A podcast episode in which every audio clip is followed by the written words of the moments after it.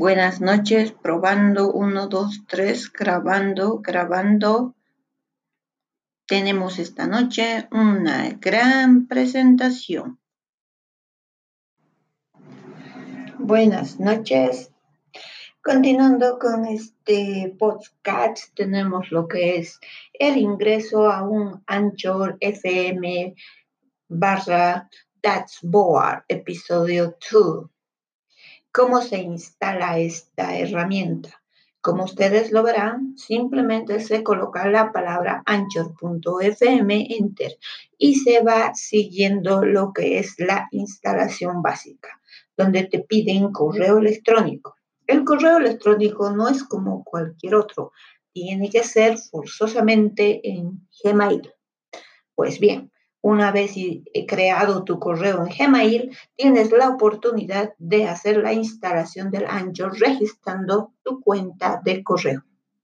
Posterior a este, te va indicando los, eh, las herramientas que tienen dentro de lo que es este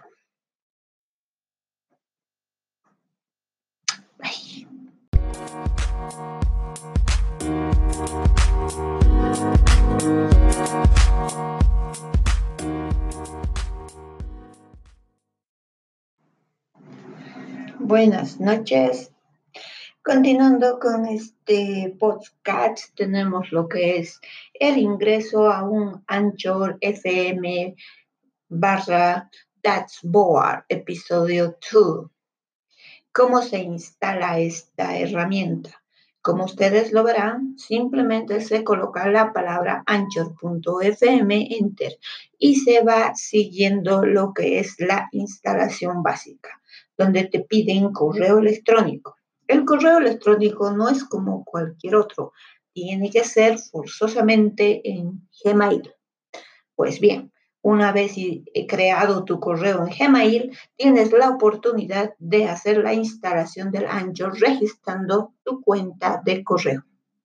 Posterior a este, te va indicando eh, las herramientas que tienen dentro de lo que es este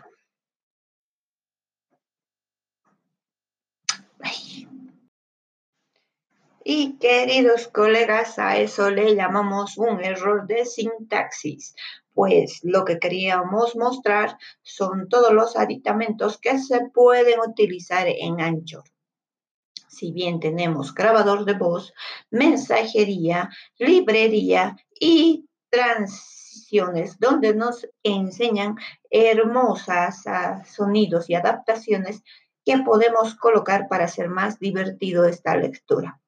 Esperemos que les agrade este tipo de instalación dentro de su PC. Pero sin embargo, también se podría hacer la instalación dentro de lo que es el Anchor, pero a nivel del celular, el cual todos manejamos diariamente, pudiendo grabar tanto anotaciones, libros, chistes, registros, datos para tenerlos de forma continua y publicarlos en la web sin estar teniendo que pensar en el espacio del dispositivo que cargamos.